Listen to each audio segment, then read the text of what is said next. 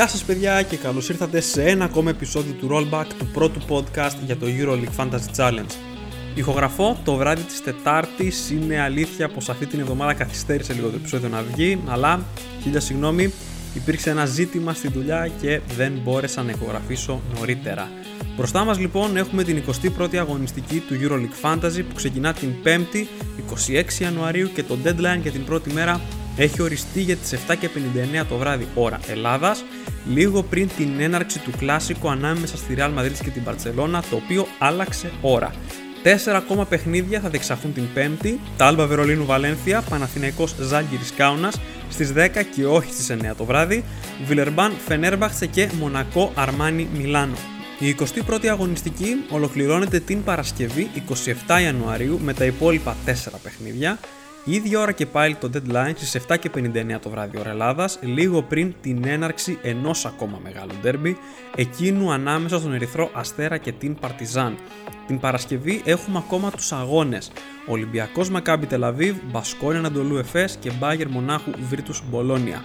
Όπως πάντα, βάλτε κάποια υπενθύμηση ώστε να μην χάσετε τα deadlines και να προλάβετε να οριστικοποιήσετε τις ομάδες σας. Επίσης, αν σας αρέσει το περιεχόμενο που δημιουργώ και θέλετε να με στηρίξετε, τσεκάρτε το προφίλ μου στο Patreon στο www.patreon.com κάθετος Fantasy Sports Greek. Στο κόστος ενός καφέ τον μήνα μπορείτε να ενισχύσετε την προσπάθειά μου και να με βοηθήσετε να παράγω ακόμα περισσότερο και ακόμα καλύτερο περιεχόμενο. Σε αυτό το επεισόδιο, όπως πάντα, θα ξεκινήσω με μια γρήγορη ανασκόπηση της 20ης αγωνιστικής και μετά θα αναφέρω πώς αυτή κύλησε για την ομάδα μου Στη συνέχεια θα επικαιροποιήσω τη λίστα scouting και θα περάσουμε στις δικές σας ερωτήσεις. Έπειτα θα αναφερθώ στις καλύτερες επιλογές αρχηγών και προπονητών και τέλος θα παρουσιάσω το πλάνο της ομάδας μου για την 21η αγωνιστική του EuroLeague Fantasy.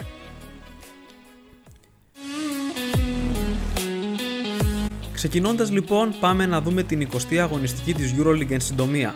Σε ένα από τα πιο συναρπαστικά παιχνίδια μέχρι στιγμής στη σεζόν, η Φενέρμπαχτς επικράτησε της Μονακό με 98-94 στην παράταση. Για δεύτερη συνεχόμενη αγωνιστική, ο Τζόναθαν Μότλι βρέθηκε στα μεγάλα σκορ με 17 πόντους, 9 rebound και 12 κερδισμένα φάουλ για 25 μονάδες στην αξιολόγηση. Πρώτο σκόρερ για την τουρκική ομάδα ο Σκότι Βιλμπέκιν με 21 πόντους για 23 στην αξιολόγηση, 17 πόντι και 6 rebound για 20 στην αξιολόγηση από τον Μάρκο Γκούντουριτς. Για τη Μονακό, το κοντέρ του Mike James έγραψε 23 πόντους, 6 rebound και 6 assist για 24 στην αξιολόγηση, ενώ ο Αλφα Διαλό τελείωσε τον αγώνα με 13 πόντους, 8 rebound και 5 assist για 26 στην αξιολόγηση, επίδοση που ήταν και η καλύτερη μεταξύ των forward.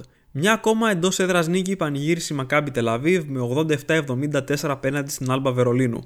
Ο Λορέντζο Μπράουν αποχώρησε τραυματίας ύστερα από 4,5 λεπτά αγώνα, γεγονός που επέτρεψε στον Wade Baldwin να πραγματοποιήσει μια σπουδαία εμφάνιση.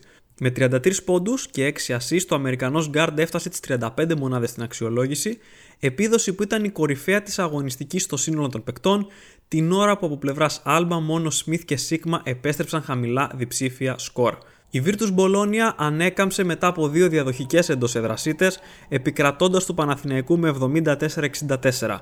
Ο Τορνίκες Εγγέλια ήταν αυτός που έβγαλε τελικά το μεγάλο σκορ για την ομάδα του Σέρχιο Σκαριόλο με 16 πόντους και 7 assist για 24 στην αξιολόγηση.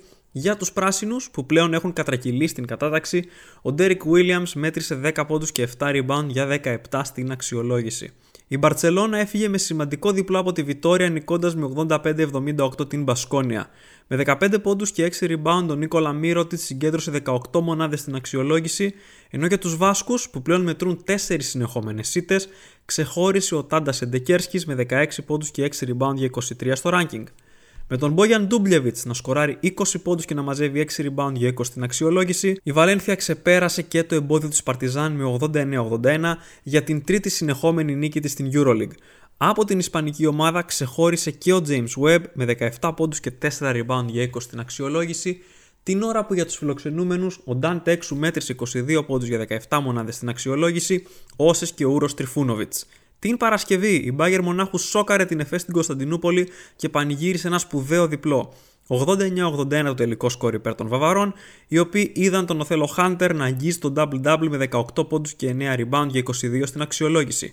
Από την πλευρά της ΕΦΕΣ, ο Elijah Bryant μέτρησε 13 πόντους και 5 ριμπάουντ για 21 στην αξιολόγηση, 17 μονάδες για τον Σέιν Λάρκιν, πρώτο μονοψήφιο μετά τη 10η αγωνιστική για τον Βασίλη Μίτσιτς που έστειλε πολύ κόσμο στον κουβά τη δεύτερη μέρα. Η Ζάλγκιρις Κάουνας εκμεταλλεύτηκε τον παράγοντα έδρα και επικράτησε του Ερυθρού Αστέρα με 70-66 σε ένα παιχνίδι που μπορεί να κρίνει πολλά στη μάχη της Οκτάδας. Με 13 πόντους, 5 ριμπάουντ και 6 ασίστ, ο Έντγκαρας Ουλάνοβας ήταν καθοριστικός για την ομάδα του, συγκεντρώνοντας 17 μονάδες στην αξιολόγηση. Η ίδια επίδοση και για τον Φιλιπ Πετρούσεφ, ο οποίος μέτρησε 16 πόντους και 3 rebound. Ο Ολυμπιακός βγήκε νικητής με 73-60 στο ντέρμπι με τη Real Madrid σε ένα παιχνίδι όπου οι δύο ομάδες είχαν πολύ χαμηλά ποσοστά ευστοχίας. Αυτό φάνηκε και στο σύστημα αξιολόγησης, όπου κανένας παίκτης και από τις δύο ομάδες δεν ξεπέρασε τις 14 μονάδες του Βεζέγκοφ. Τέλος, η Βιλερμπάν έκανε μεγάλη κηδεία στο Μιλάνο, φεύγοντας με το διπλό από την έδρα της Αρμάνι 79-73 το τελικό σκόρ υπέρ των Γάλλων, οι οποίοι είδαν τον Τζονα Μάθιου να σκοράρει 17 πόντους, αλλά να γράφει μόλις 14 στην αξιολόγηση, Αντίθετα, παρά την ήττα της ομάδας του, ο Brandon Davis σκόραρε 26 πόντους, μάζεψε 8 rebound και κέρδισε 11 foul, με αποτέλεσμα να συγκεντρώσει 31 μονάδες στην αξιολόγηση, επίδοση που ξεπέρασε μόνο ο Wade Baldwin στο σύνολο των παικτών. Πώς κύλησε η 20η αγωνιστική για την ομάδα μου. Όχι και πάρα πολύ καλά, με τα βίας κατάφερα να ξεπεράσω τους 100 πόντους. Γενικά το τελευταίο διάστημα το EuroLeague Fantasy έχει γίνει ένα roller coaster θα μπορούσα να το αποκαλέσω με αγωνιστικές με υψηλά σκορ να ακολουθούνται από αγωνιστικές με πολύ χαμηλά σκορ δεν ξέρω πώς θα κάτσει η μπίλια στο τέλος, θα δούμε σίγουρα πάντως κάποιοι βγήκαν παραπάνω ευνοημένοι από εμένα. Μπαίνοντας στην αγωνιστική, δεν άλλαξα πολύ το πλάνο που είχα παρουσιάσει στο προηγούμενο επεισόδιο. Συγκεκριμένα, τρεις από τις τέσσερις ανταλλαγές παρέμειναν ίδιες, ενώ η τέταρτη διαφοροποιήθηκε ως προς το ποιος ήρθε τελικά στην ομάδα. Συγκεκριμένα αποχώρησαν Νέντοβιτς, Ντόμπριτς, Μαρίνκοβιτς και Ζέλικο Μπράντοβιτς, Τίγκα στο Ιτς, αποχώρησαν οι τέσσερις σερβι, έφτασα σε κάποιο σημείο νομίζω να έχω 6-7 στην ομάδα μου και στη θέση τους ήρθαν οι Σμιθ, Παζόλα, Μπουτκεβίτσιους και Κάτας στη θέση του προπονητή. Ουσιαστικά η διαφοροποίηση ήταν η προτίμηση του Μπουτκεβίτσιους έναντι του Πολωνάρα λόγω του μεγαλύτερου χρόνου συμμετοχής του Λιθουανού στα τελευταία παιχνίδια, κίνηση η οποία πέτυχε καθώς ο Μπουτκεβίτσιος τον ξεπέρασε. Βέβαια, ο Ιταλός πήγε καλά και το σημειώνουμε αυτό εν ώψη της συνέχειας. Στις ανταλλαγές, μεγάλο ρόλο έπαιξε και η δομή της ομάδας για την εβδομάδα που ακολουθούσε. Ήταν στις σκέψεις μου η αποχώρηση του Ρούμπιτ και η έλευση του Κόλσον. Ωστόσο, αυτό δεν μου άρεσε πολύ εν ώψη της εβδομάδας που ακολουθούσε, γιατί ήθελα να εξυπηρετήσω ένα άλλο πλάνο.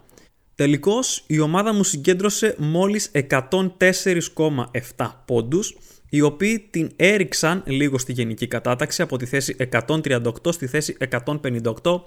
Παραμένουμε ωστόσο σε καλή τροχιά παρά τις όποιες αναποδιές.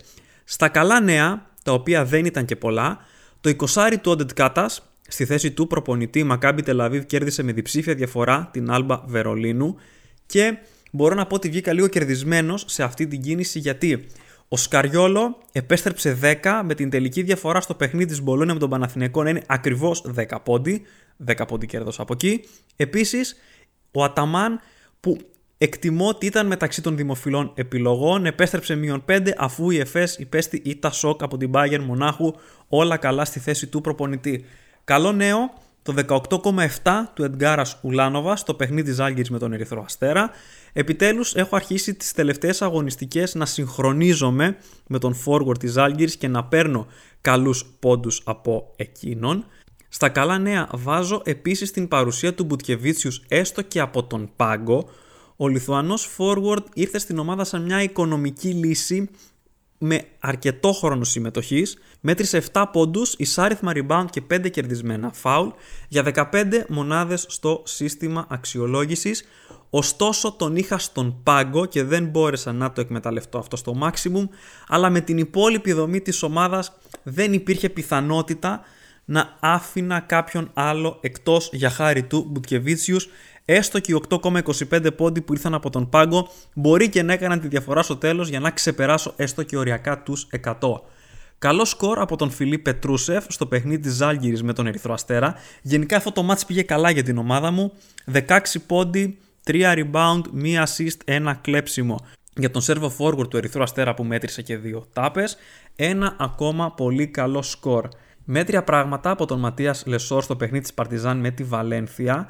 Υπέπεσε σε 5 φάουλ και αυτό του κόστισε αρκετά στην αξιολόγηση και αγωνίστηκε μόλις για 21 λεπτά που είναι ο χαμηλότερος χρόνος συμμετοχής που έχει γράψει από τη δέκατη αγωνιστική και μετά.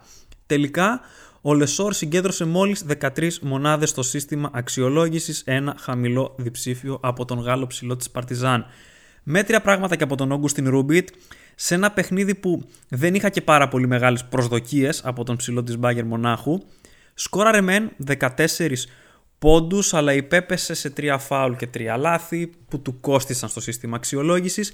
Πάντως, βλέποντας την Bayern να θα μπορούσαμε να είχαμε πάρει μεγαλύτερο σκορ από τον ψηλό. Δεκάρι από τον Τζάλιν Σμιθ στο παιχνίδι της Άλμπα Βερολίνου με την Μακάμπι Τελαβίβ. Οι Βερολινέζοι δεν ήταν πολύ καλοί στο Ισραήλ. 12 πόντι με 5 άστοχες προσπάθειες από τον Σμιθ. 10 οι μονάδες που έγραψε στο σύστημα αξιολόγησης. Όσες και οι πόντι που επέστρεψε τελικά στο EuroLeague Fantasy. Το μεγάλο κακό της αγωνιστικής αυτής ήταν το περιβραχιόνιο του αρχηγού, το οποίο μετά από πάρα πολύ καιρό δεν μου κύλησε καθόλου καλά.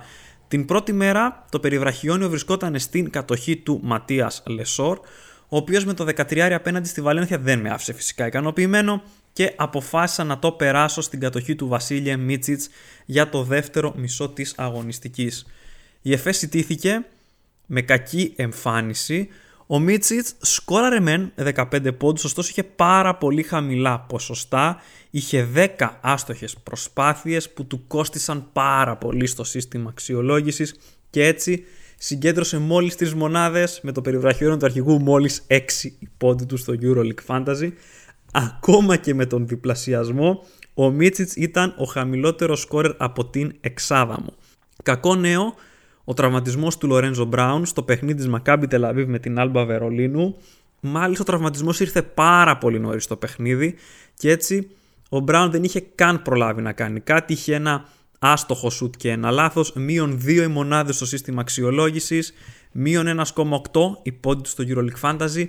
Πάλι καλά, ήταν την πρώτη μέρα και κάπως μπορέσαμε να το μετριάσουμε αυτό. Πέρασε στον πάγκο η πόντι του μισή. Στον πάγκο επίσης ο Λουκοσιούνας με στρογγυλό μηδενικό και ο Παζόλα στο παιχνίδι της Βίρτους Μπολένα με τον Παναθηναϊκό. Έγραψε 3 μονάδες στο σύστημα αξιολόγησης, 3,3 η πόντι του στο EuroLeague Fantasy δια 2, 1,65. Τελικώ σε μια αγωνιστική η οποία δεν κύλησε καλά για αρκετό κόσμο και αυτό είναι κάπως παρήγορο. Να σκεφτόμαστε δηλαδή ότι Υπάρχουν κι άλλοι εκεί έξω που δεν τα πήγαν καλά, δεν ήμασταν μόνο εμείς. Σε μια αγωνιστική επίσης που βγήκανε ψηλά σκορ από παίκτες όχι και τόσο δημοφιλείς σε αυτό το σημείο του παιχνιδιού και με αυτό το πράγμα να συμβαίνει για δεύτερη φορά στις τελευταίες τρεις αγωνιστικές ίσως να σημαίνει ότι πρέπει λίγο να επανεξετάσουμε τη δομή του template, του δημοφιλούς δηλαδή σχήματος με βάση τα ποσοστά ιδιοκτησίας των παικτών θα το δούμε αυτό πώς θα πάει τις επόμενες ημέρες. Υπήρξε μια μικρή απώλεια και στο budget για να κλείσω στα της ομάδας. Μειώθηκε κατά 0,7 credits, πλέον ανέρχεται στα 118,6. Περνάμε τώρα στη λίστα scouting εδώ που έχουν συμβεί μερικές αλλαγές. Πρώτα Στους παίκτες που πρόσθεσα στη λίστα scouting, όπως πάντα προσθέτω τους παίκτες που διώχνω από την ομάδα μου. Συγκεκριμένα, Βάνια Μαρίνκοβιτς, Όγνιεν Ντόμπριτς και Νεμάνια Νέντοβιτς ήταν οι τρεις παίκτες που έφυγαν από την ομάδα μου την προηγούμενη εβδομάδα. Επιπλέον στις προσθήκες, Λούκα Βιλντόσα από τον Ερυθρό Αστέρα, ο οποίος επέστρεψε από τον τραυματισμό του με δύο συνεχόμενα χαμηλά διψήφια 11 και 13 και έτσι όπως έχει διαμορφωθεί πλέον η συνθήκη στους γκαρντ τον τραυματισμό του Μπράουν και την αποχώρηση όπως όλα δείχνουν του Πιέρια Χένρι από την Μπασκόνια λιγοστεύουν αρκετά οι λύσεις και εκτιμώ πως θα αρχίσει πάλι να μας απασχολεί ο Αργεντινός. Από τη Μακάμπι Τελαβίβ φυσικά καμία έκπληξη προσθήκη του Wade Baldwin ήδη τον συζητούσαμε από την προηγούμενη εβδομάδα και νομίζω ότι όσοι έκαναν την ανταλλαγή αυτή την προηγούμενη εβδομάδα ήταν οι πραγματικά κερδισμένοι της αγωνιστικής έστω και κατά τύχη και ο παράγοντας τύχη παίζει πάντα το ρόλο του στο fantasy. Η απουσία του Brown σίγουρα θα λειτουργήσει υπέρ του, όπως είδαμε να συμβαίνει και στο παιχνίδι με την Alba Βερολίνο. Το κακό ωστόσο για τον Brown είναι ότι τα δύο επόμενα παιχνίδια είναι εκτός έδρας με Ολυμπιακό και Μπαρσελόνα, ομάδες που τείνουν να κόβουν, περισσότερο βέβαια ο Ολυμπιακός, Αν δεν ήταν αυτό το πρόγραμμα, τότε νομίζω ότι η θέση τους στις ομάδες μας θα ήταν παραπάνω από δεδομένη αυτή τη στιγμή. Επόμενη προσθήκη στη λίστα scouting ο James Webb της Βαλένθια, τον οποίο θα αναφέρω για να δώσουμε τα συγχαρητήρια εκεί που πρέπει, είχε αναφέρει την προηγούμενη εβδομάδα σε ερώτηση ο Λάμπρος.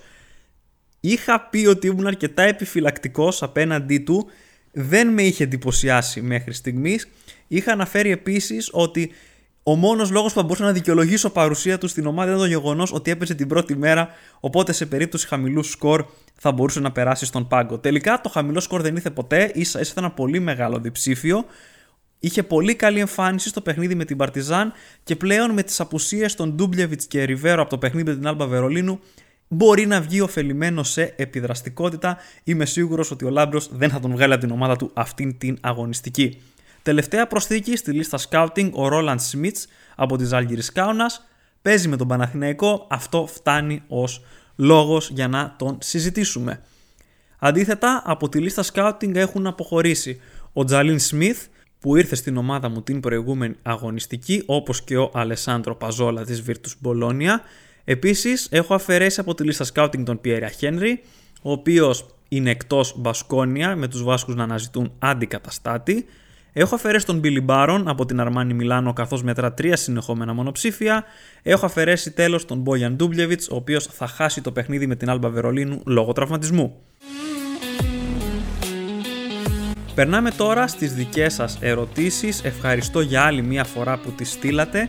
Σε αυτό το επεισόδιο νομίζω ότι έχει γίνει ρεκόρ ερωτήσεων και για αυτό το λόγο προκειμένου να καλυφθούν όσο το δυνατόν περισσότερες θεματικές έχω κάνει επιλογή Λυπάμαι πάρα πολύ. Νομίζω αν τις μέτρησα σωστά υπήρξαν ερωτήσεις από 25 ή 26 άτομα αυτή την εβδομάδα και ο καθένας δεν στέλνει μόνο μία ερώτηση, στέλνουν κάποιοι 3 και 4 και παραπάνω. Έχω κάνει επιλογή προκειμένου να μπορεί να βγει το επεισόδιο. Χαίρομαι πάρα πολύ με τον τόσο μεγάλο αριθμό καθώς δείχνει ότι αποτελεί την ενότητα που ενδιαφέρει περισσότερο σε κάθε επεισόδιο γι' αυτό και της αφιερώνω τον χρόνο που της πρέπει. Πρώτη ερώτηση λοιπόν για αυτό το επεισόδιο από τον Γιωρέτ, τον Ισπανό μας φίλο. Ποιον βάζουμε στη θέση του Λορέντζο Μπράουν, Βιλντόσα, Τζόνς, Σλούκα. Είναι τρεις επιλογές που αναφέρει ο Γιωρέτ. Είναι δύσκολη ερώτηση γιατί αυτοί οι τρεις παίκτες έχουν περίεργα παιχνίδια αυτή την εβδομάδα. Ο Βιλντόσα παίζει απέναντι στην Παρτιζάν, ο Σλούκας απέναντι στη Μακάμπι Τελαβίβ και ο Τζόνς απέναντι στην Άλμπα Βερολίνου. Για τον Βιλντόσα. Πάγια άποψή μου είναι ότι τα μεγάλα μάτς είναι για τους μεγάλους παίκτες. Εκτιμώ ότι θα βγει μπροστά στο ντέρμπι με την Παρτιζάν, κάτι που είχε κάνει στο μάτς του πρώτου γύρου που είχε γράψει 23,1 πόντους στο EuroLeague Fantasy. Όσον αφορά τον Σλούκα, ο γκαρντ του Ολυμπιακού είναι από τους πλέον σταθερούς παίκτες φέτος, ωστόσο έρχεται από δύο συνεχόμενα μονοψήφια στα δύο τελευταία παιχνίδια που έχει αγωνιστεί. Βέβαια, η Μακάμπι δεν είναι κανένα φόβητρο, πόσο μάλλον εκτός έδρας και η περίπτωσή του παρουσιάζει ιδιαίτερο ενδιαφέρον. Όσον αφορά τώρα τον Jones, αν δεν ήταν η κατάσταση στη Βαλένθια αυτή που είναι, νομίζω τον είχα βάλει πρώτη λύση.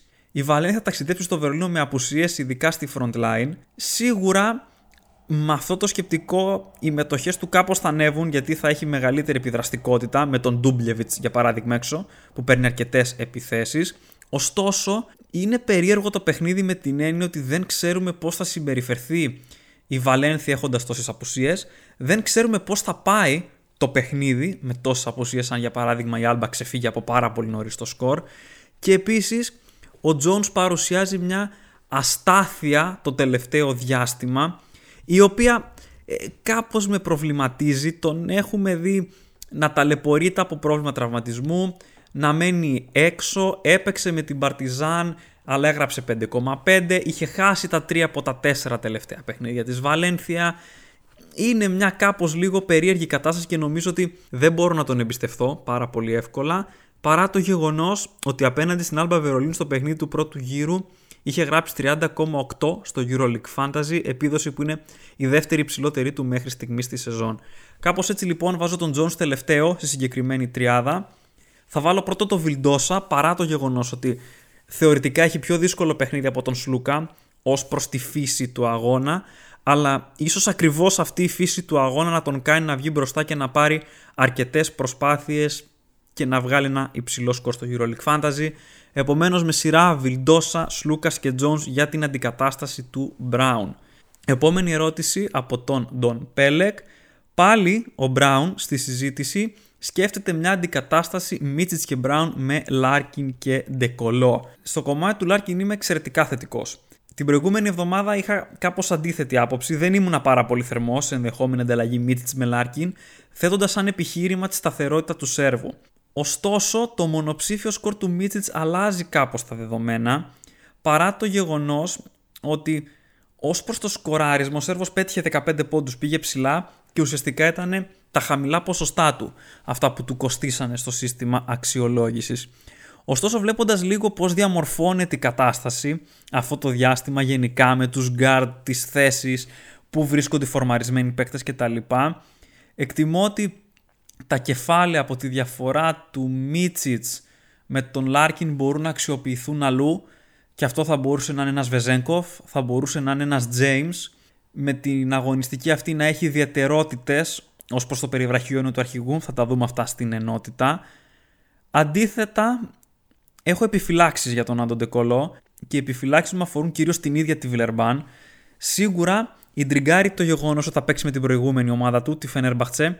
Ωστόσο, ούτε ο ίδιος ο Ντεκολό έχει πολύ εντυπωσιακούς μέσους όρους τελευταία, ούτε η ίδια η Φενέρμπαχτσε έχει δώσει κάτι αξιόλογο στα γκαρντ, τουλάχιστον με συνέπεια στο τελευταίο διάστημα. Συνεπώς, θα κρατούσα σίγουρα τον Λάρκιν στη συγκεκριμένη εξίσωση, αλλά για το δεύτερο παίκτη νομίζω θα κοιτούσα κάπου αλλού. Επόμενη ερώτηση από τον Θεόδωρο. Σπάει το δίδυμο Πετρούσεφ Λεσόρ αν και οι δύο ομάδες είναι αδύναμες απέναντι στους center. Νομίζω πως εδώ η απάντηση κάπως υπαγορεύεται από την ίδια την ερώτηση. Αν υπήρχαν άλλες προτεραιότητες, π.χ. τραυματίες, παίκτες με μη ευνοϊκά παιχνίδια κλπ. σίγουρα θα τους διατηρούσα. Πρόκειται για δύο παίκτες που έχουν επιδείξει σταθερότητα. Εξάλλου, είναι πρωταγωνιστές στις ομάδες τους και η λογική λέει ότι θα βγουν μπροστά στο μεταξύ τους ντέρμπι. Ενδεχομένως να άλλαζα για τον Μότλι και εδώ τώρα θα γελάσουμε λίγο γιατί την προηγούμενη εβδομάδα είχα αναφέρει ότι δεν πρόκειται να ξανασχοληθώ με την περίπτωσή του να όμως που έρχεται να με στοιχιώσει και έχουμε αρκετές ερωτήσεις παρακάτω.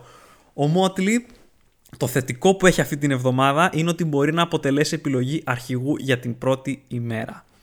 Επόμενη ερώτηση από τον FPS. Bacon κρατάμε, πουλάμε ή αγοράζουμε; Πρόκειται για ένα δύσκολο ερώτημα. Γενικά η κατάσταση με τον Bacon είναι πάρα πολύ περίεργη φέτος. Ο Παναθηναϊκός είναι ασταθής, εξίσου ασταθής και ο Bacon ο οποίος εμφανίζει διαφορετικό πρόσωπο στα εντός έδρα συγκριτικά με τα εκτός. Επομένως μας βάζει λίγο σε μια λογική ο Μπέικον να τον έχουμε για τα εντός έδρας παιχνίδια και να τον διώχνουμε στα εκτός έδρας, το οποίο κάπως δεσμεύει ανταλλαγές σε αυτό το πλάνο, είναι λίγο πιο δίσκαμπτες οι δομές των ομάδων κλπ. κλπ. Τα νούμερα του εντός έδρας είναι δύσκολο να τα παραβλέψουμε σε κάθε περίπτωση. Μέχρι στιγμής 20,4 πόντι κατά μέσο όρο στο EuroLeague Fantasy. Αν λάβουμε υπόψη μόνο τα τελευταία τρία, αυτό το νούμερο μεγαλώνει, πάει στο 21,6. Ο Μπέκον έχει βγάλει σκορ ακόμα και σε βαριές ήττες, για παράδειγμα με τον Ολυμπιακό. Σε περίπτωση που τον είχα στην ομάδα μου αυτή τη στιγμή, θα τον κρατούσα για αυτή την αγωνιστική και θα τον πουλούσα την αμέσως επόμενη, όπου αν δεν κάνω κάποιο τρομερό λάθος, ο Παναθηναϊκός παίζει εκτός έδρας με τη Real Madrid. Αν τώρα δεν τον είχα στην ομάδα μου, εδώ είναι που δυσκολεύουν κάπως τα πράγματα. Την προηγούμενη εβδομάδα, για να κάνω πολλές αναφορές στο προηγούμενο επεισόδιο, αλλά είναι τέτοια η φύση του fantasy φέτος, ο Μπέικον ήταν από τους παίκτες που με ενδιέφεραν και από τους λόγους που οδηγήθηκα σε αυτή τη δομή της ομάδας μου για την 20η αγωνιστική ήταν για να αφήσω ανοιχτό δρόμο για τον Μπέικον την 21η. Τώρα, με όσα έχουν προκύψει, δεν ξέρω αν μπορώ να τον βάλω σε προτεραιότητα. Δεν είναι κακός παίκτης για αυτή την αγωνιστική σε καμία απολύτως περίπτωση.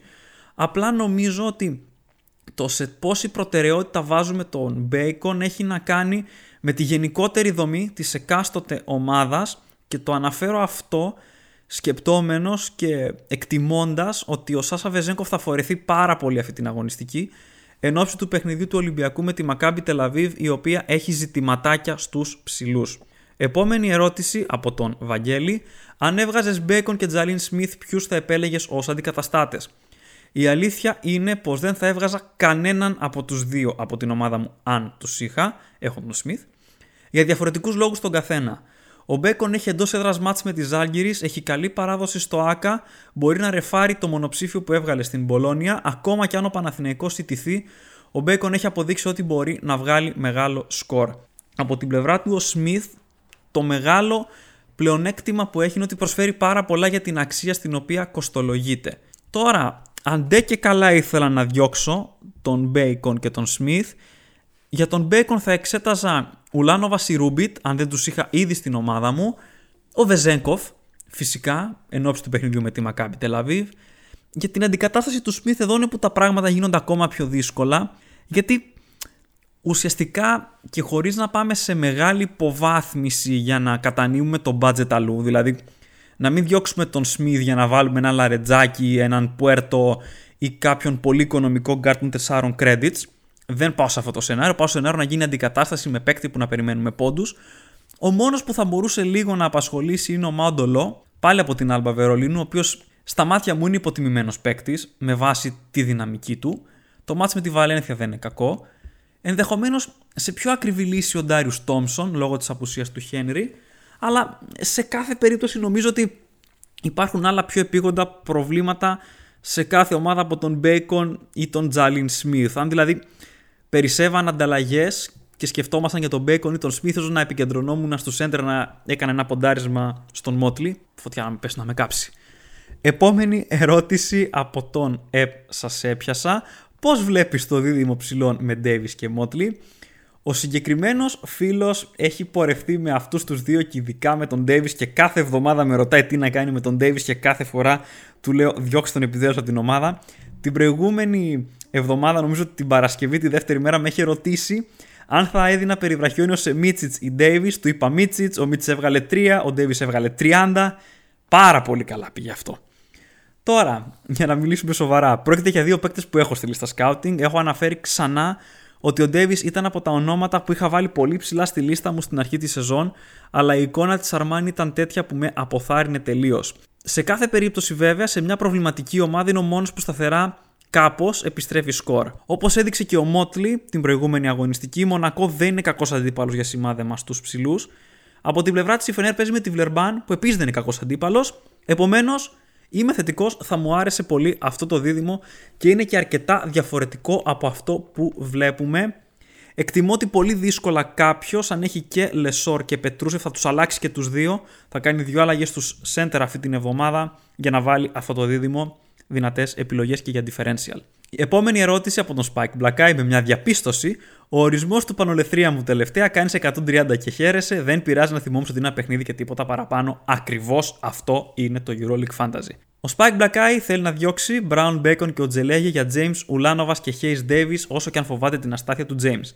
Οι ανταλλαγές αυτές οι τρεις είναι πολύ καλή ιδέα. Ο James ψιλοβρίσκει πατήματα τελευταία έχει δύο μεγάλα διψήφια, 24 με Φενέρ 32 με Ερυθρό Αστέρα. Η Αρμάνι είναι πρώην ομάδα, με ό,τι αυτό και αν συνεπάγεται για τον Mike James. Σε καμία περίπτωση η Ιταλή δεν είναι φόβητρο και δεν μπορώ να δω ποιος μπορεί να τον περιορίσει στους guard. Οκ, okay, και ο Ουλάνοβας παίζει με τον Παναθηναϊκό εξάλλου και ο Hayes Davis δεν είναι καθόλου άσχημη επιλογή με την αδυναμία της Μονακός στους ψηλούς. Με λίγη τύχη μπορεί ο Μότιλ να κάνει γρήγορα φάουλ και όπως έχει διδάξει το παρελθόν, ο Hayes Davis να βγάλει ένα πολύ μεγάλο σκορ. Επόμενη ερώτηση από το Vangs, η ερώτηση του εκατομμυρίου νομίζω για αυτή την εβδομάδα, James ή Βεζέγκοφ. Πρόκειται για ένα πολύ σημαντικό δίλημα το οποίο το έχω και εγώ στην ομάδα μου. Ειδικά όσοι επιλέξουν να βγάλουν τον Μίτσιτς από αυτή την κίνηση θα απελευθερωθούν κεφάλαια. Ο James έχει δύο σερή καλά μάτς. Αντίθετα, ο Βεζέγκοφ εμφανίζεται κάπως ασταθής μετά τον τραυματισμό του. Έχει βγάλει ένα μεγάλο σκορ απέναντι στη Βίρτος Μπολόνια. Ωστόσο, αμφότεροι έχουν ευνοϊκούς αντιπάλους για να γράψουν 20+.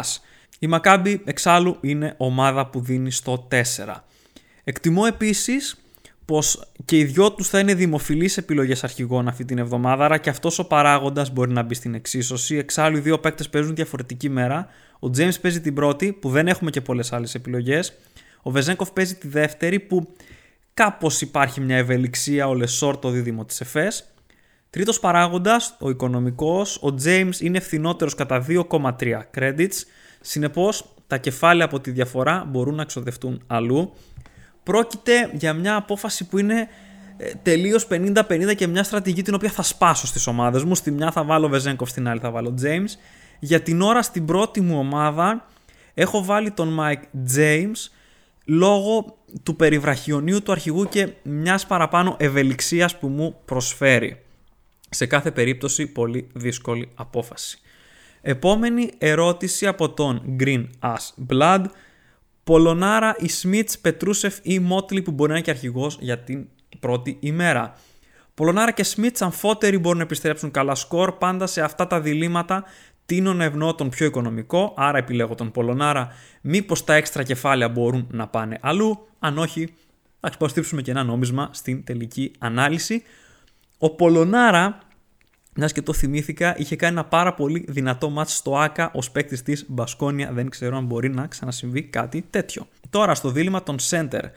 Αν ο Πετρούσεφ υπάρχει ήδη νομίζω δεν θα τον άλλαζα για τον Μότλι εφόσον υπάρχει καλή επιλογή αρχηγού τη δεύτερη μέρα, για παράδειγμα ένας Βεζέγκοφ ή ένας Λεσόρ. Αν δεν τον είχα τον Πετρούσεφ, νομίζω δεν θα τον έπαιρνα αυτή την αγωνιστική στην ομάδα μου και έτσι θα πήγαινα στον Μότλι από τον οποίο γενικά έχω καεί πολλές φορές φέτος και ίσως να είμαι και λίγο προκατηλημένος απέναντί του. Επόμενη ερώτηση από τον Νίκο, πάλι Μότλι με κυνηγάει όπως ανέφερα και πριν, Μότλι, Λεσόρ, δίδυμος σέντερ, πώ μου φαίνεται για αυτή και την αγωνιστική. Όπως και παραπάνω, μου αρέσει πάρα πολύ αυτό το δίδυμο. Φυσικά με τους αστερίσκους στον Μότλι, αν είστε διατεθειμένοι να ρισκάρετε με γρήγορα φάουλ. Επόμενη ερώτηση από άλλον Νίκο. Ποιοι παίκτες στα μεσαία στρώματα τιμών ανεμένεται να ανεβάσουν την τιμή τους, ποιοι δηλαδή θεωρούνται καλές επιλογές για να ανεβάσουμε λίγο το budget της ομάδας μας. Γενικά, αυτό το σημείο του EuroLeague Fantasy δεν νομίζω ότι ενδείκνυται και πάρα πολύ για αύξηση του budget με την έννοια ότι οι παίκτες που κοστολογούνται χαμηλά, κοστολογούνται για κάποιο λόγο χαμηλά και αυτός ο λόγος είναι ότι δεν έχουν πάει καλά μέχρι στιγμή στη σεζόν. Υπάρχουν βέβαια μερικές ευκαιρίες απλά και είναι πιο δύσκολο να τις εντοπίσουμε και είναι και μεγαλύτερο το ρίσκο που θα έχουμε στις ομάδες μας. Ο Πολωνάρα είναι ένας παίκτης τον οποίο θεωρώ αρκετά υποτιμημένο με βάση την ικανότητά του. Το ίδιο και ο Μαοντολό, ο Μπουτκεβίτσιου έχει καλούς χρόνους συμμετοχής και αξιόλογα σκορ και παίζει με τον Παναθηναϊκό. Γενικά, ε, η Ζάλγκυρη είναι μια ομάδα που προσφέρει οικονομικούς παίκτες και έχοντας μάτς με τον Παναθηναϊκό αυτή την εβδομάδα, μπορεί κάποιος να κάνει την έκπληξη και να βγάλει ένα μεγάλο σκορ και να αυξήσει την αξία του για ποντάρισμα μιας αγωνιστικής. Ο Τίεμαν επίσης μου αρέσει αυτή την αγωνιστική απέναντι στη Βαλένθια που θα έχει απουσίες στους ψηλούς. Οι ίδιες οι απουσίες φέρνουν στο προσκήνιο και τον James Webb. Τώρα, σε πιο χαμηλά, ο Πέρτο και ο Τριφούνοβιτς είναι δύο παίκτες που πρόσφατα έχουν βγάλει καλά σκορ και έχουν ανεβάσει την αξία τους, ενώ πάντα υπάρχει και ο Βάνια Μαρίνκοβιτς με τον κίνδυνο του αρνητικού σκορ. Επόμενη ερώτηση από τον Άκη, ο οποίος θέλει μια τριπλέτα στα γκάρντα ανεξαρτήτου τιμής με σειρά προτεραιότητας must have it για αυτή και την επόμενη αγωνιστική, τουλάχιστον το πρώτος σκέλο διαβολοβδομάδας δηλαδή, για να μην χρειάζεται να χαραμίσει ανταλλαγή. Δυστυχώς, έτσι όπως βλέπω λίγο τα πράγματα, δεν εντοπίζω κάποιον must have στους guard αυτή τη στιγμή. Ο μόνος που θα μπορούσα να σκεφτώ είναι ο Τζαλίν Σμιθ της Άλμπα Βερολίνου λόγω της καλής σχέσης αξίας και τιμής. Όλοι οι υπόλοιποι μπορούν να αλλάζουν γιατί δεν υπάρχει κάτι σταθερό και νομίζω ότι η σταθερότητα είναι ένας παράγοντας που τον έχουμε δει περισσότερο το τελευταίο διάστημα στους forward και στους center παρά στους guard. Για δύο αγωνιστικές ορίζοντα, ο James είναι ένας παίκτης, έχει Αρμάνι και Άλμπα Βερολίνου. Όποιος εκ των Μίτσιτς ή Λάρκιν, ο Σέρβος ακόμα αξίζει κατά τη γνώμη μου, ακόμα και μετά το χαμηλό σκορ του. Αλλά από εκεί και πέρα δεν μπορώ να δω κάτι άλλο. Θα βάζα κάπως και τον Baldwin στην εξίσωση με την απουσία του Brown, αλλά με προβληματίζει αρκετά το παιχνίδι με τον Ολυμπιακό για να μπορέσω να τον βάλω στην εξίσωση αυτή. Η Μπαρτσελώνα που ακολουθεί την έχουμε δει να δίνει κάποια σκορ στους guard ανεξάρτητα από την κακή εικόνα της Μακάμπης στα εκτός έδρας φέτος, ο Baldwin μπορεί να γράψει απέναντι στην Παρτσελώνα, επομένως αν κάποιος τον πιστεύει και απέναντι στον Ολυμπιακό ότι μπορεί να βγάλει έστω ένα 15, 16, ακόμα και 14, θα το θεωρούσα αρκετά τίμιο σκορ για μια ανταλλαγή που μπορεί να γίνει από αυτή την αγωνιστική με ορίζοντα και την επόμενη. αλλά σε σειρά προτεραιότητας θα βάζα πρώτο τον Smith λόγω της σχέσης αξίας τιμής, μετά τον James, μετά όποιον από τους guard της Εφές και μετά θα βάζα τον Baldwin με τον αστερίσκο του πρώτου μάτς απέναντι στον Ολυμπιακό. Επόμενη ερώτηση από τον Πάνο: Ποιον προτιμάς από τους Μούσα Jones, Williams, Βιλντόσα, Νέντοβιτς. Είμαι ανάμεσα σε Williams και Βιλντόσα. Βγάζω έξω τον Νέντοβιτς λόγω του Βιλντόσα. Βγάζω έξω τον Μούσα λόγω του κλασικό. Μου αρέσει περισσότερο το επόμενο μάτς απέναντι στον Παναθηναϊκό, ακόμα και αν δεσμεύει μια ανταλλαγή. Ο Jones είναι μια ιδιαίτερη περίπτωση παίκτη, όπως είπαμε και νωρίτερα, επομένως ανάμεσα σε Williams και Βιλντόσα τίνω προς τον Βιλντόσα λόγω της εικόνας πριν την απουσία του και γενικά τον Williams δεν τον εμπιστεύομαι και πάρα πολύ παρά το πολύ καλό match που είχε κάνει τον πρώτο γύρο στο Κάουνα. Επόμενη ερώτηση από τον Λάμπρο, ο οποίος ανακάλυψε τον James Webb την προηγούμενη εβδομάδα και πάλι συγχαρητήρια. Η ερώτηση για αυτή την εβδομάδα, Τόμσον τώρα που είναι εκτός ομάδας ο Χένρι μπαίνει στα υπόψη μας και με βάση το σχετικά καλό πρόγραμμα. Σίγουρα ο Τόμσον μπαίνει στις σκέψεις μας αν όχι από αυτή την αγωνιστική λόγω της Εφές, τότε σίγουρα από την επόμενη που θα βρει απέναντι του την Αρμάνι. Ο Τόμψον ήταν ένας παίκτης που πήγαινε τρένο στο fantasy μέχρι να εμφανιστεί ο Χένρι στην Μπασκόνια και σίγουρα με αυτή τη συνθήκη ξαναμπαίνει στην εξίσωση μέχρι ότου να δούμε ποιος γκάρ θα έρθει στην Μπασκόνια γιατί το ρεπορτάζ αναφέρει ότι οι Βάσκοι θα κάνουν κίνηση στη συγκεκριμένη θέση. Μέχρι τότε ο Τόμψον πάρα πολύ ωραίος παίκτης. Επόμενος από τον Νίκο, ο οποίος ρωτάει για μερικές επιλογές που έχει κάνει στην ομάδα του και με επιχειρήματα μάλιστα. Λάρκιν θεωρεί πως ήρθε η ώρα του να πάρει τα πάνω τον τραυματισμό του. Κάρσεν Έντουαρντς έβαλε 31 από το Σαββατοκύριακο. Ο Wade Baldwin θα πάρει πολλές προσπάθειες με τον τραυματισμό του Brown στα πριν ότι παίζει με τον Ολυμπιακό και ο Ρούμπιτ που είναι ο κινητήριος μοχλός για την Bayern. Ρούμπιτ ναι, Λάρκιν ναι. Baldwin όπως ανέφερα και πριν μπορεί να βγάλει ένα 14-15-16 απέναντι στον Ολυμπιακό.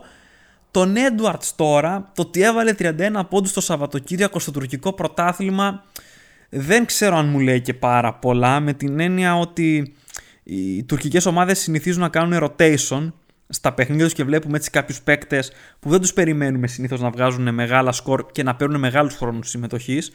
Τώρα στην Ευρωλίγκα, στη θεωρία το μάτς της Φενέρμπαχτσε με τη Βλερμπάν είναι εύκολο, πράγμα που σε περίπτωση που καθαρίσει νωρίς, μπορεί να αυξήσει το χρόνο συμμετοχής του Έντουαρτ, τον οποίο έχουμε δει όταν παίζει αρκετά να βγάζει μερικά καλά σκόρ, αλλά αυτό δεν το γνωρίζουμε και με τη φόρμα που έχει Φενέρ εκτιμώ Wilbekin και Goodrich πάλι θα μονοπολίσουν το ενδιαφέρον. Τελευταία ερώτηση για αυτό τον επεισόδιο από το Ρομίλο, ο οποίος θέλει γνώμη για τριάδα στα guard Baldwin, James και Vildosa και αν έχω κάποια πρόταση καλύτερη. Αυτή η τριάδα είναι μια χαρά.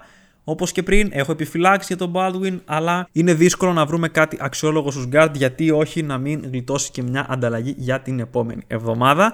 Έχω κρατήσει για το τέλος μια ερώτηση από τον Γιώργο, η οποία είναι εκτός ουσιαστικά ανταγωνισμού. Είχε Brown και Μίτσα αρχικού την προηγούμενη εβδομάδα να πεθάνει σε καμία περίπτωση. Δε το θετικό. Ο Brown είχε μείον 1,8, ο Μίτσιτς έβγαλε 3, άρα η αλλαγή στο περιβραχιόνιο ήταν πετυχημένη. Επιλογές αρχηγών τώρα όπως έχω αναφέρει και νωρίτερα αυτή η εβδομάδα είναι κάπως περίεργη όχι γιατί υπάρχει κάποια περίεργη κατανομή αλλά περισσότερο για το ποιες ομάδες παίζουν ποια μέρα. Στην πρώτη μέρα έχουμε κλασικό Real Barcelona, περίεργο match, νομίζω δεν αξίζει να ασχοληθούμε.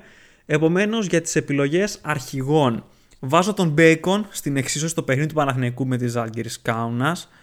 Πάει καλά εντός έδρας, έχει συνεχόμενα εικοσάρια, δυνατή επιλογή αρχηγού. Δυνατή επίσης επιλογή αρχηγού ο Mike James απέναντι στην Αρμάνι Μιλάνο. Ο James είχε κάψει πάρα πολύ κόσμο το προηγούμενο διάστημα, ωστόσο τις τελευταίες δύο αγωνιστικές δείχνει να βρίσκει τα πατήματά του και με την εικόνα που έχει η Αρμάνι Μιλάνο γενικά, η οποία χάνει και από τη Βιλερμπάν στο γήπεδό της και με το γεγονός ότι η Μονακό θα θέλει πάρα πολύ την νίκη, εκτιμώ ότι ο James μπορεί να γράψει άνετα ένα μεγάλο σκορ. Τρίτη επιλογή αρχηγού θα δώσω τον Μότλι στο παιχνίδι της Φενέρμπαχτσε με τη Βιλερμπάν εκτός έδρας γιατί δεν βλέπω κάποιον ψηλό της Βιλερμπάν να αποτελεί φόβητρο για τον Μότλι. Αποφεύγω αυτή την εβδομάδα ποντάρισμα σε αντίπαλο του Παναθηναϊκού με την έννοια ότι ε, δεν ξέρω ποιος παίκτης της Άλγηρης θα κάνει το μπαμ. Αν έδινα κάπου πιθανότητες αυτός θα ήταν ο Εντγκάρας Ουλάνοβας με την έννοια ότι είναι βαρόμετρο μέχρι στιγμής όπως έχει φανεί στο παιχνίδι της Άγκυρη. Μπορεί βέβαια να έρθει κάποιο μεγάλο σκόρα από τον Κεβάριους Χέιζ, από τον Μπουτκεβίτσιους, γιατί όχι, από τον Πολωνάρα, ακόμα και από τον Σμιτς. Είναι πολλά τα ενδεχόμενα στο συγκεκριμένο παιχνίδι. Δεύτερη μέρα τώρα έχουμε σερβικό εμφύλιο Ερυθρός Αστέρας Παρτιζάν με τον Λεσόρ και τον Πετρούσεφ να είναι δημοφιλείς παίκτες. Έχουμε το παιχνίδι του Ολυμπιακού με τη Μακάμπι Τελαβίβ, καμπανάκια, Σάσα Βεζένκοφ σε αυτό το ματς. Έχουμε και εκτός έδρας αποστολή της Εφές στην έδρα της Μπασκόνια, Μίτσιτς, Λάρκιν, Κλάιμπερν. Λοιπόν, για να τα βάλω σε μια σειρά, πρώτη επιλογή θα βάζα το Βεζένκοφ σε κάθε περίπτωση στο παιχνίδι του Ολυμπιακού με τη Μακάμπι Τελαβίβ. Δεύτερο νομίζω θα έβαζα τον Λεσόρ στο παιχνίδι της Παρτιζάν με τον Ερυθρό Αστέρα και μετά θα έβαζα κάποιον από την τριάδα της Εφές αν και ο Κλάιμπερν δεν έχει πάει πολύ καλά τελευταία άρα θα μείνω στους γκάρτ Μίτσι Τσιλάρκιν όποιον έχει ο καθένας στην ομάδα του εκτιμώ ότι δύσκολα κάποιος θα έχει και τους δύο. Στους προπονητές εξίσου περίεργα τα πράγματα πρώτη επιλογή νομίζω από τα υψηλότερα στρώματα θα δώσω τον Μπαρτζώκα στο παιχνίδι του Ολυμπιακού με τη Μακάμπι Τελαβίβ η Μακάμπι έρχεται από νίκες, αλλά εκτός έδρας έχει τραγική εικόνα και εκτιμώ ότι εύκολα δύσκολα ο Ολυμπιακός θα κερδίσει και δίνω και καλές πιθανότητες αυτό να συμβεί και με διψήφια διαφορά. Δεύτερη επιλογή θα έδινα τον Σάσα Ομπράντοβιτς της Μονακό στο παιχνίδι με την Αρμάνι Μιλάνο. Εκτιμώ ότι οι Μονεγάσκοι θα κερδίσουν και σχετικά άνετα. Αυτό που έχω να παρατηρήσω φέτος με τον Σάσα Ομπράντοβιτς είναι ότι σε κανένα εντός έδρας παιχνίδι της η Μονακό δεν έχει κερδίσει με διψήφια διαφορά. Πράγμα το οποίο είναι πολύ εντυπωσιακό καθώς πρόκειται για ομάδα οκτάδας. Η Μονακό έχει κερδίσει μόνο ένα μάτς με διψήφια διαφορά, αυτό απέναντι στη Virtus Bologna στην Πρεμιέρα. Έκτοτε όλα τα παιχνίδια της είναι σε μονοψήφια επίπεδα. Τρίτη επιλογή στη θέση του προπονητή στους οικονομικούς θα έβαζα τον Αντρέα Τρινκέρι, περισσότερο επηρεασμένος από το διπλό που έβγαλε η Μπάγερ Μονάχου απέναντι στην ΕΦΕΣ, εντυπωσιακό αποτέλεσμα για μια Bayern η οποία έχει τρεις συνεχόμενες εντός έδρας νίκες και μάλιστα οι δύο από αυτές με διψήφια διαφορά απέναντι σε Μπασκόνια και Παναθηναϊκό και εκτιμώ ότι και με το momentum από την νίκη απέναντι στην ΕΦΕΣ η Bayern θα κερδίσει και ο Ανδρέα Τρινκέρι θα επιστρέψει τουλάχιστον ένα δεκάρι. Επομένως, τρεις προπονητές έχω ξεχωρίσει: τον Μπαρτζόκα, τον Σάσα Ομπράντοβιτ και τον Αντρέα Τρινκέρι. σω θα μπορούσαμε να βάλουμε στην εξίσωση και τον Δημήτρη Τούδη απέναντι στην ε, Βιλερμπάν. Δεν θα έβαζα τον Γκονθάλεθ ακόμα και με τις απουσίες της Βαλένθια. Έχουμε δει τη Βαλένθια ακόμα και με ελλείψεις σε παίκτες να κερδίζει μέχρι και την ΕΦΕΣ και αυτό με κάνει αρκετά επιφυλακτικό για τη συγκεκριμένη περίπτωση. Ποιο είναι τώρα το δικό μου πλάνο για αυτή την αγωνιστική; Ξεκινάω από τα βασικά που είναι η αποχώρηση των δύο της Maccabi Tel του Λορένζο Μπράουν λόγω τραυματισμού και του Όντετ Κάτα στη θέση του προπονητή. Επίσης, το πλάνο για αυτή την εβδομάδα ήταν Βεζέγκοφ και Μπέικον αλλά με την εξέλιξη του Μπράουν χρειάζεται κάτι παραπάνω στους guard. Η σκέψη που έχω κάνει είναι να αποχωρήσει ο Μίτσιτς αυτή την εβδομάδα για να απελευθερώσω κεφάλαια για να μπορέσω να κάνω τις υπόλοιπες κινήσεις μου. Στη θέση του Μίτσιτς θα μπορούσα να φέρω είτε τον James σε μια οριζόντια ανταλλαγή είτε το Βεζένκοφ σε μια διαγώνια ανταλλαγή περισσότερο βάζω το Βεζένκοφ στην αντικατάσταση του Μίτσιτς και όχι τον Λάρκιν, τον οποίο έχω επίσης στην ομάδα μου, με την έννοια τι ρόλο σκέφτομαι να έχει ο παίκτης στην ομάδα μου. Φέρνω έναν premium στον οποίο θα θέλω να δώσω περιβραχιόνι όπως συνέβαινε με τον Μίτσιτς. Δυο τινά, ή το Βεζένκοφ είτε ο James. Θεωρώ σχεδόν δεδομένο ότι στη θέση του Brown θα έρθει ο Σέιν Λάρκιν και τώρα από εδώ είναι που θα γίνει η όποια διαφοροποίηση. Σίγουρα θα υπάρξει αλλαγή στους forward και παρά το μεγάλο του σκορ την προηγούμενη εβδομάδα, ο Μπουτκεβίτσιους θα αποχωρήσει εξαργυρώνοντας και τα παραπάνω credits.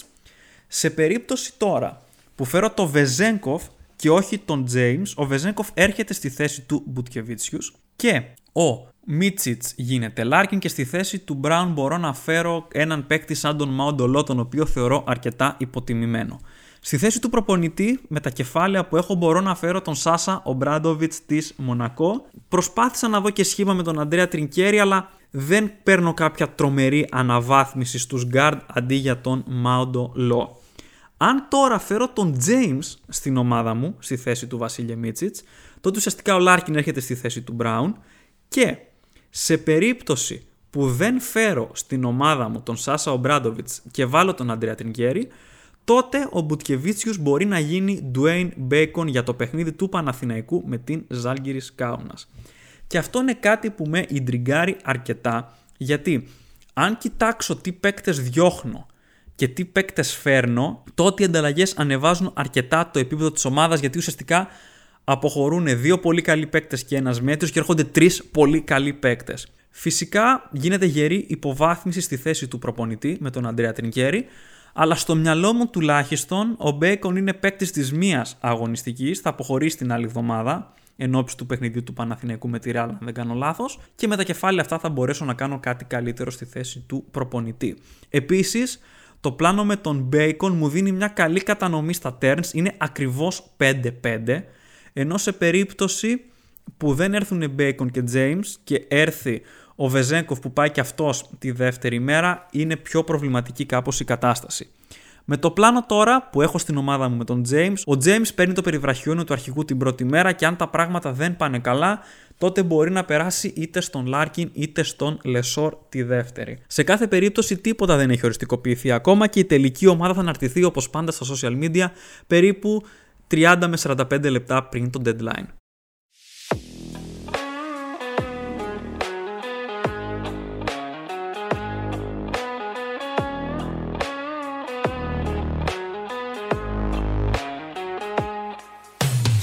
Αυτό ήταν λοιπόν το επεισόδιο. Ευχαριστώ πολύ που αφιερώσατε χρόνο για να το ακούσετε. Ελπίζω να σας άρεσε. Μην ξεχάσετε να μου κάνετε ένα follow στα social media για να βλέπετε ακόμα περισσότερο περιεχόμενο σχετικά με το EuroLeague Fantasy, αλλά και να πατήσετε subscribe και να αφήσετε μια θετική κριτική σε οποιαδήποτε πλατφόρμα χρησιμοποιήσατε για να το ακούσετε. Καλή επιτυχία σε όλες και όλους την 21η αγωνιστική, μακάρι να δούμε υψηλά σκορ παντού. Εγώ τώρα θα επιστρέψω με νέο επεισόδιο πιθανότατα την Δευτέρα εν ώψη της διαβολοβδομάδας που ακολουθεί. Μέχρι τότε να είστε όλες και όλοι καλά. Τα λέμε!